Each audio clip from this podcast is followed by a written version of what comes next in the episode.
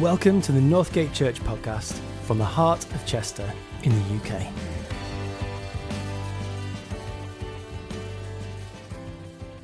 Before we start, shall we just shall we just pray? Father, Father, you are a speaking God. You have things that you want to say to each one of us, Lord God because, Lord, you want to lead each one of us by the hand in good paths, paths that will bring life and freedom and fruitfulness and joy. And so, Father, we want to pause our hearts right now. We want to set aside all of the cares and worries of the world, all of the things that are rushing around in our brains, all the problems that we face in life, Lord, we lay them at your feet. And Lord Jesus, we invite you to come and speak to each one of us. Holy Spirit, please will you take the words of my mouth and and put them in each heart, that you will pierce our hearts, that the word will be sharper than a double edged sword, that it will divide between bone and marrow, so, soul and spirit, in order to bring life, Lord God. Holy Spirit, we are totally dependent on you and we invite you to come and have your way right now. In Jesus' name. Amen. So, um, we are continuing um, a series that we started right back in January. And basically, it was to say this that yes, Jesus died on the cross for us and he saved us from our sins and He brought us into a new life. But that was only the beginning of His plan for each one. And that for each and every individual here, God has a tailor made plan to take you by the hand and he invites you to walk in the good works which he has prepared in advance for you and you alone to do.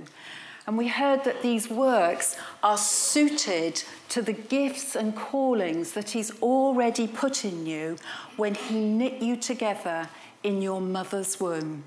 And in the, in the couple of times that I've spoken on this before, we've gone over how to go about finding out what God's plan is for you so that you can walk in it and lived the fulfilled life that Jesus has called you to. This morning, and, and if you have missed those, you know, those podcasts are available on the website. You can go back and catch up with them. But this morning, what I want to talk about is, is this it's a, it's a morning of warning, if you like, to every single one of us, myself included. And it's this that Jesus has put plans and dreams just for you in your heart. And no one can take that dream away from you.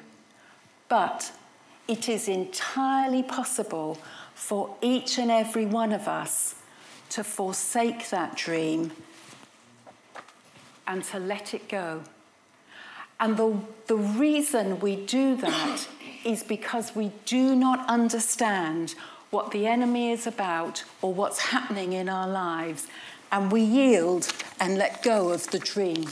So this morning, I would say, um, I don't know if, did you go to the next slide, love? There are five ways, there are many ways where the enemy can trick us and take the dream away from us. But today, um, well, there are five ways that I'm going to cover. Three of them I'll cover today, and perhaps the next two I'll come back to another, another time. But God wants to speak to us this morning to avoid three things. He does not want his plan for your life to be either aborted, nor does he want it to be given birth to prematurely, nor does he want you and I to surrender our dream, God's plan for us. So, the first way that the enemy comes um, when he wants to steal away the dream is it seems to us that the dream is slipping away right in front of us. And we've been looking at the story of Abraham and Isaac, and I'd just like to go back over some of that story. If you remember, Abraham had travelled from Ur to the land of to Haran, and God had called him Abraham. I want you to leave your father, to leave your people, and to leave your land and to go to a place that I will give you. It is a land flowing with milk and honey. This was the first dream that God gave Abraham. And eventually, Abraham, after his fathers died, Abraham sets forth on the journey for this dream to be fulfilled. So he walks all the way from Haran to the land of Canaan. And when he gets to the land of Canaan, he is met by hostile forces. The people there have absolutely no intention whatsoever of yielding their land to this stranger. And should this stranger ever try to take the land, they are armed. They've got forces, they've got armies, and they're ready to defend the land. So Abraham has to be careful how he goes throughout the land. And then the land itself does not seem to be a land filled with milk and honey because the next thing that happens is there's a famine in the land. And so Abraham and his wife Sarai and his nephew Lot, who he's taken along with him, have to leave the land and they journey down into Egypt where they can find food and survive. But even in Egypt, they are fraught with difficulties. Abraham is really, really scared because his wife is so beautiful that he's frightened the king will see her and kill Abraham in order to take Sarai into his harem. And so he asks his wife to lie. There's a whole story of what goes on there. Eventually, a plague comes on the king and he realizes that Sarai is Abraham's wife, and so he sends Sarai back to Abraham and restores, he sends payment to cover her shame. So, after enduring the long journey, the hostile forces in the land, a journey into Egypt, his wife being taken, he eventually comes back to Canaan and he must think, wow, at long last, I'm back in the land that God has given me. And he thinks maybe now is the time for the dream to come to pass. But then something else happens, and he's hit by difficulties from his nearest and his dearest, from his own family. He's hit by difficulties from a quarter that he never ever expected to be hurt by. And his nephew Lot, um, Lot's herdsman and Abraham's herdsman begin to quarrel over grazing rights, over water rights, because there isn't enough in the land to sustain both sets of people. And it causes great tension between Lot and his uncle, Abraham. And Abraham must have felt really bad that after all he's been through, he now has trouble within his own family. And the dream does not seem to be coming to pass. Up until this point, it just seems like jolly hard work for not a lot of payback. But Abraham says to his nephew Lot, I do not want to quarrel with you. Our relationship is better, is more precious than anything that we own or could own. So he says to his, his nephew, Here's the whole land before you. If you go to the right, I'll go to the left. If you go to the left, I'll go to the right. And Lot they're viewing the whole land, realizes that the land on the right truly is a land flowing with milk and honey. And there's pasture there for his herds, there's water for his flocks, there's nice places to sit with his family. And so he says, Oh, thanks very much, Abraham. I'm going to have that. I'm going to take the best portion for myself, and you can have that bit over there, which is barren, which is not so nice, which is not so luscious, which is not so rich in natural resources. And so they part company. Lot takes the very best for himself, and Abraham is left with the scrubby land and the conflict with all the other people that live there, fighting over the few resources. And I want you to just think what must Abraham have felt like at that point? If I was Abraham, I'd have been, I'd have been murmuring. I'd have been grumbling. I'd have been complaining, to be sure. Because I'd be saying, Excuse me, God, you gave me the promises. You promised me a land flowing with milk and honey. Lord, I'm the one that's borne the responsibility of the journey. I'm the one who has looked after Lot. Lot has just hung on to my coattails, and yet he has got the better portion. I'm the one that lost my wife. I'm the one that's worked hard and paid the price. And at that moment, he could have yielded the dream and let it go because of disappointment, disappointment with God. You said, Well, where is it then? Where is this land flowing with milk and honey? Even my own family, the one person I thought I could rely on, I couldn't rely on. And I, the dream does not seem to be coming to pass. Now you may think, well, how does that how does that happen in our everyday lives? How does that affect us today? We're not in Canaan. Uh, I haven't lost Gerald because they think he's so handsome. Somebody's pinched him for the Chippendales. yeah. um, but we have dreams.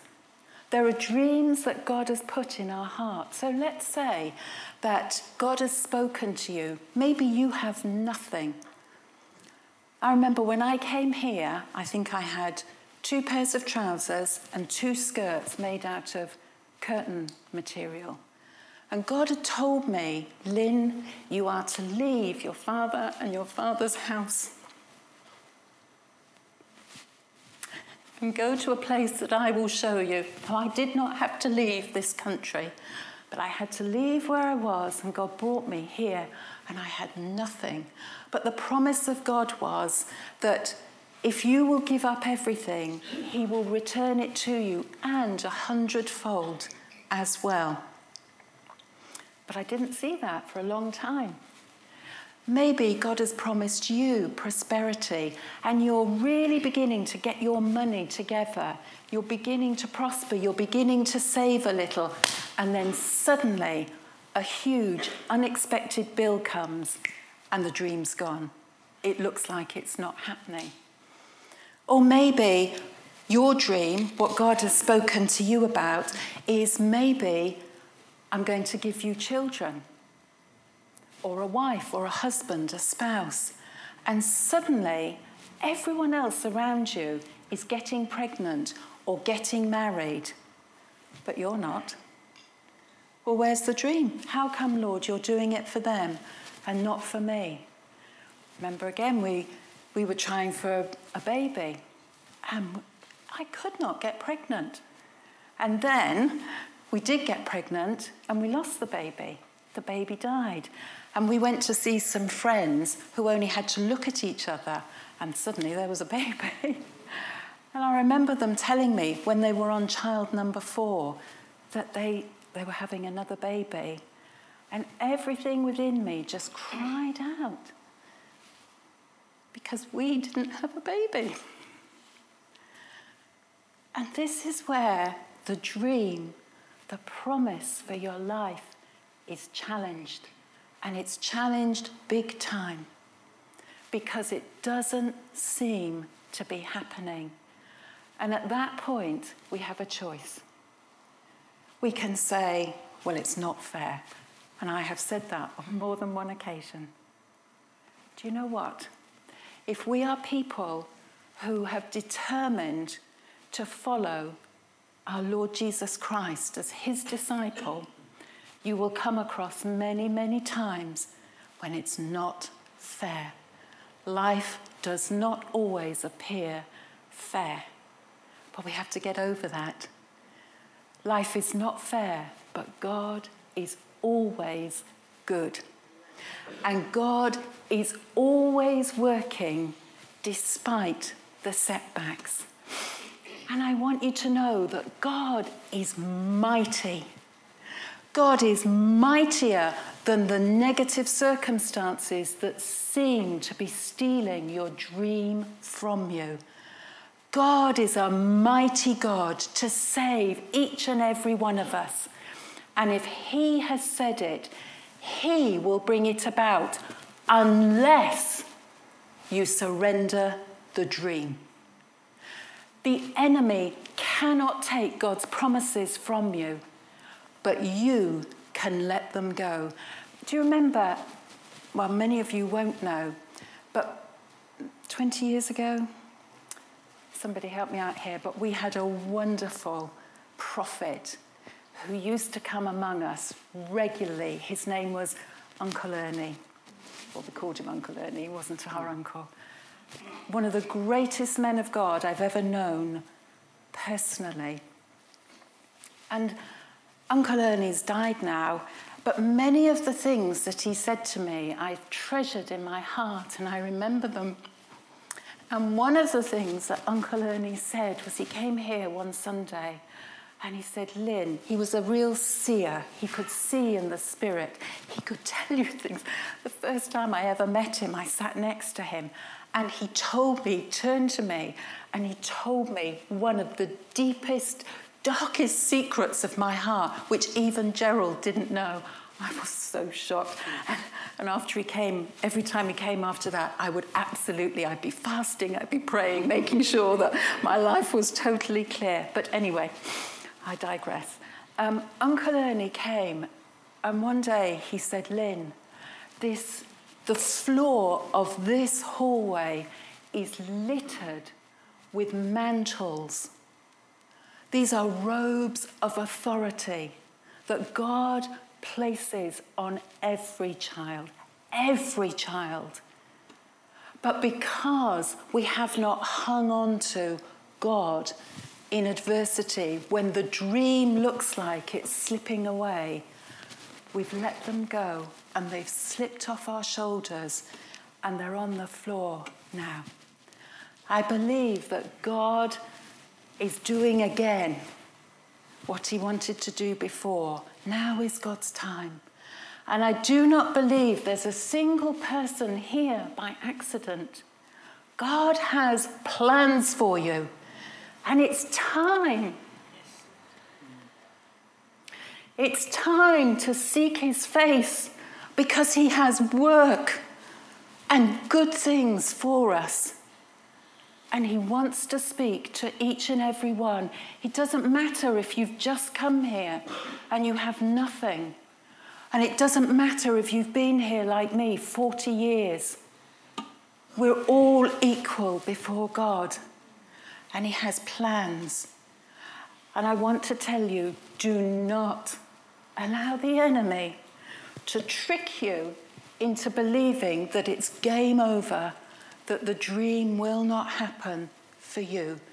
Do not yield your dream because if we keep going, trusting our faithful God, it will come to pass and no one will be able to take it from you.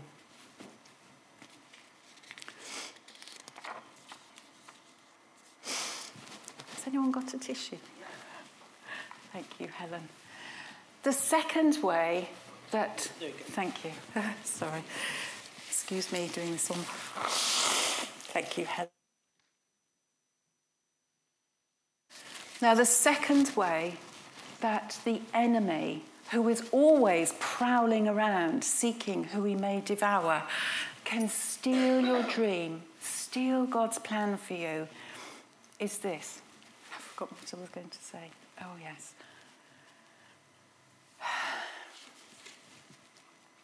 I struggle with this one so much. He will tell you that time is running out. That time is running out for you. And in our dreams,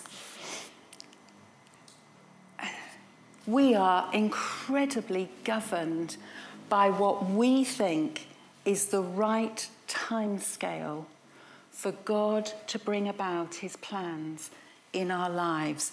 So, I knew there was a calling on my life, but when I was young, I thought, well, I'm too young for it. And then when I was old, I think, I'm too old for it. And these are the lies that we believe about time that we're either too young to come into all that God has for us, or we're too old. But the third, there's a third lie, a really, really big lie, and it's that I haven't got enough time. So I realise I've forgotten to tell all my stories from the first example, but we often get tricked into think, thinking, I haven't got time for what God wants for me. And I'm just going to use Gerald as an example here. Um, because Gerald has got a full time job as a financial director in a Christian um, book company. And also, he works here. But last year, God began to speak to Gerald about some new things that he wanted Gerald to do. And I'm thinking, how on earth is he going to fit this in?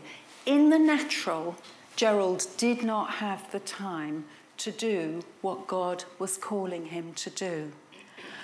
And I have been utterly, utterly amazed at how God has, all I can say is, God's like, put time on elastic because Gerald is probably doing twice as much as he was doing before, but he is, on the whole, full of energy and full of vim and vigour. Now, there are days when that's maybe not quite so true.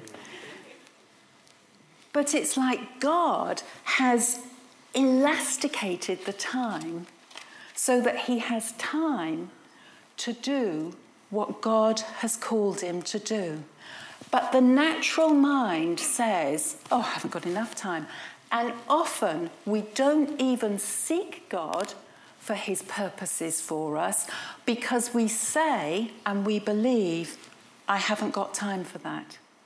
And so we miss it altogether. I want to say to you that God is the creator of time. And his dream, his plan for you is not governed by the natural laws of time. He can do whatever he wants and he will give you the time if he wants you to do it. Does that make sense? Do you understand that? But it is a huge lie of the enemy that says you have no time. It's also a huge lie to say I'm too young or I'm too old. So, going back to our story of Abraham and Sarah, and God says, I'm going to give you descendants as many as the stars in the sky and as many as the grains of sand on the seashore. But by the time she gets to 99, she hasn't even got one descendant, never mind thousands. And again, we can yield the dream. Well, it's just never going to happen. It's never going to happen. It's too late. it won't happen to me. Do not yield the dream. I have seen people who've been promised um, a spouse and they've maybe waited 15 or 20 years, but when the time comes, it's like heaven on earth. Sarah herself gave birth, I think it was 99, she was, well past the, the years of childbirth. Lazarus was never healed because he was dead. It was game over. But God, this church, God has said things for this church 40 years ago, 30 years ago, 20 years ago, and five years ago. The doors came within a millimetre of closing. It looked like game over, but God. And I implore you this morning, whichever stage you're at, do not think you've run out of time.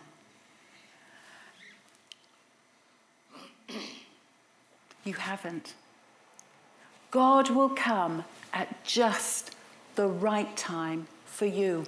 All He requires is our faithful and continued trust in Him and waiting on Him because He will come at the right time.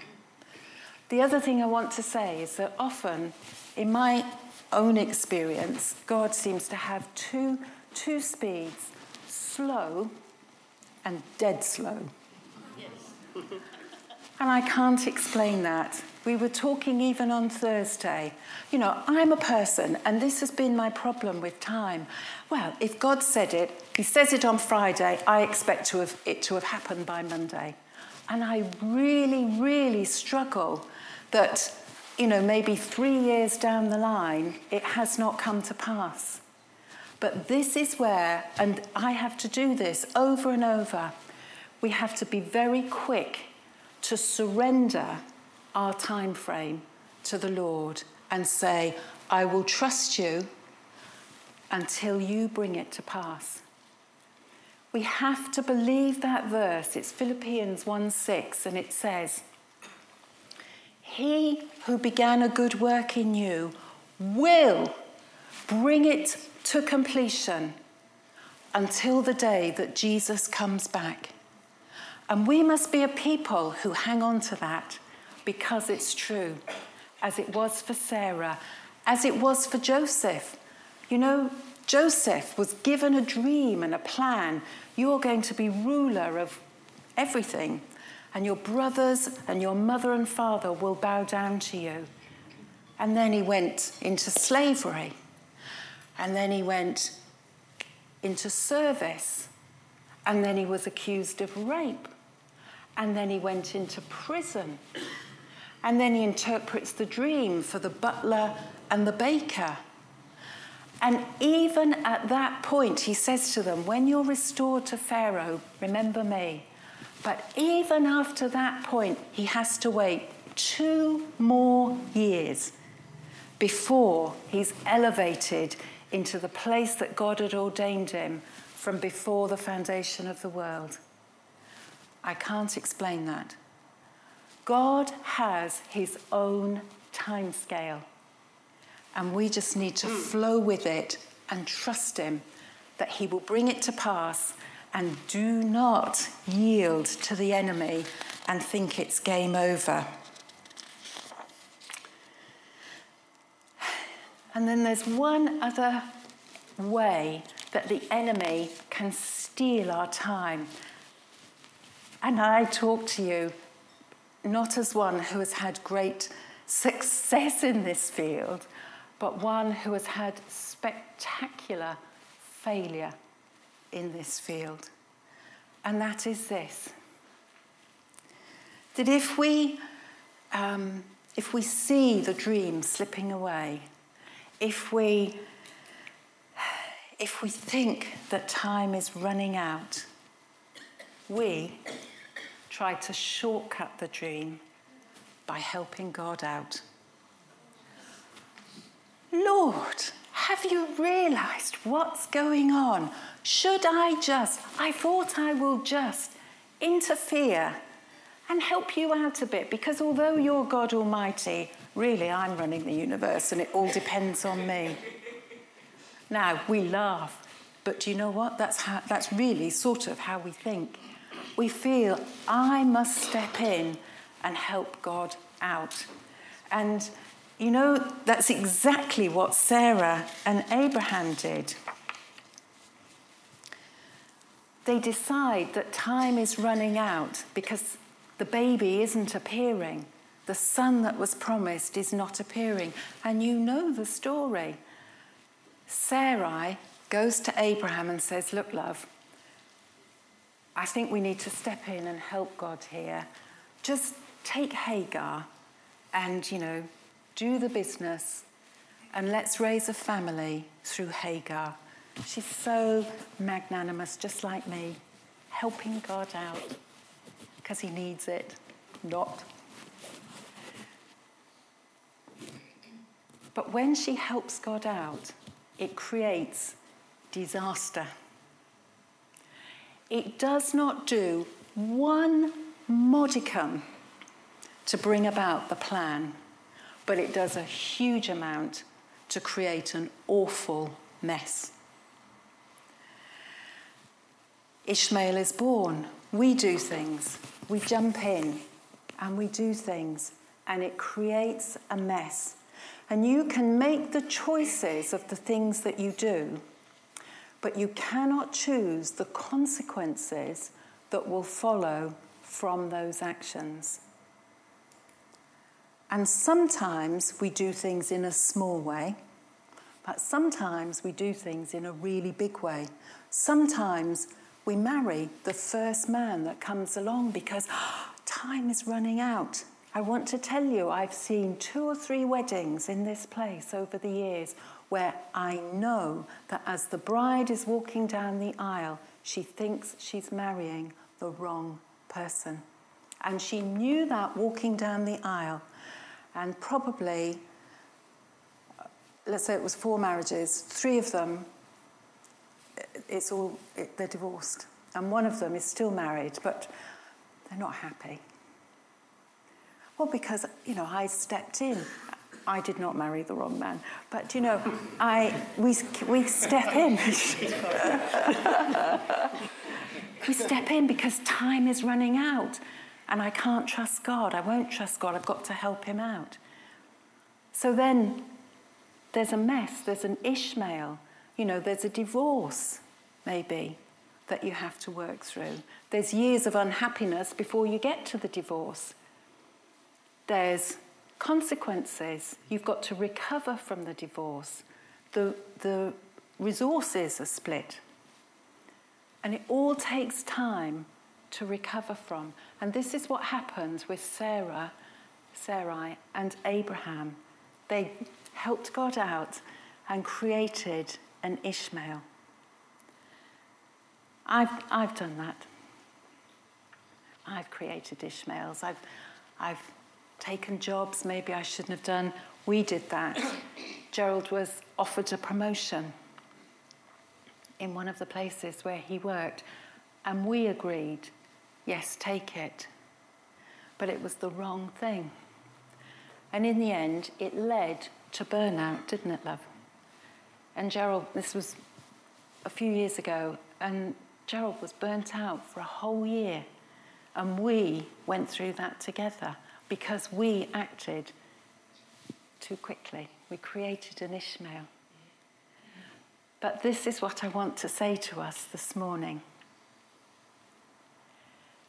Even if you create an Ishmael, like Abraham and Sarai, they've got the child, God is still working on his promise to you. He's still working on Isaac. God does not forsake the plan just because we mess up. Isaac is still coming, and your promise is still there, even if you feel you've messed up. So we maybe have to sort the mess out. Abraham and Sarai, they had to sort the mess out. But all the time, God is still working on Isaac to bring the greatest blessing to you and to fulfill his plans.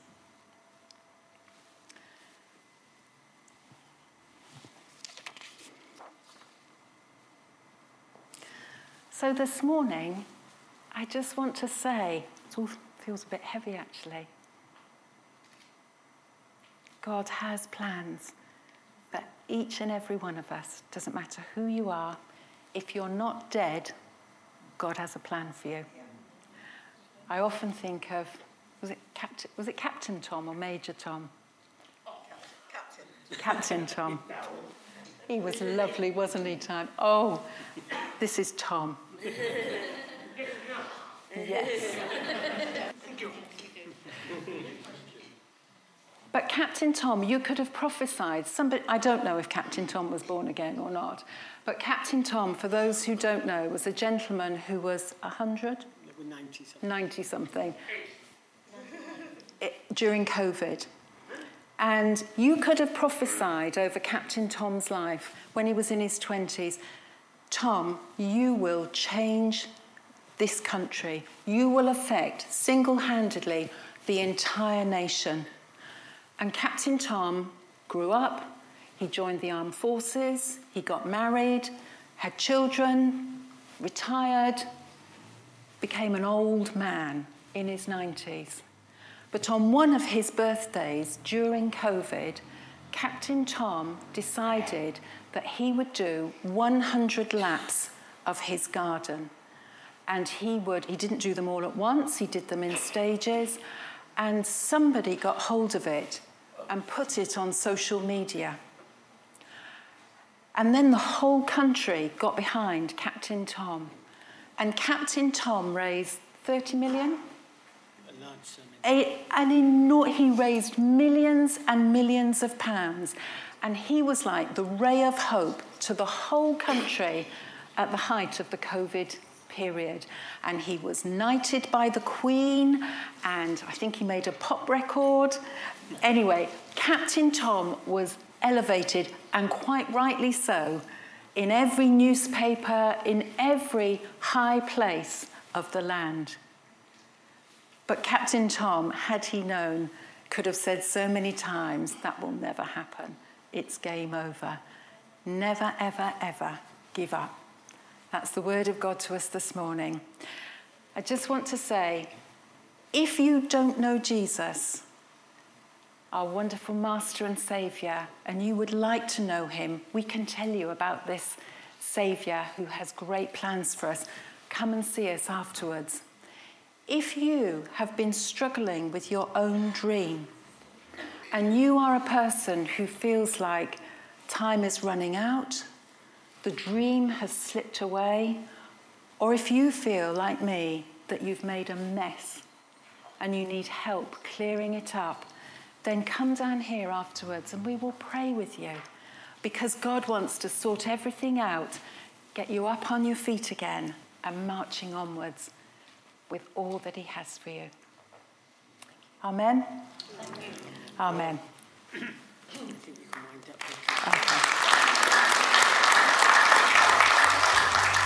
Thanks for listening to the Northgate Church podcast. Find out more at northgate.org.uk or find us on social media by searching Northgate Church Chester.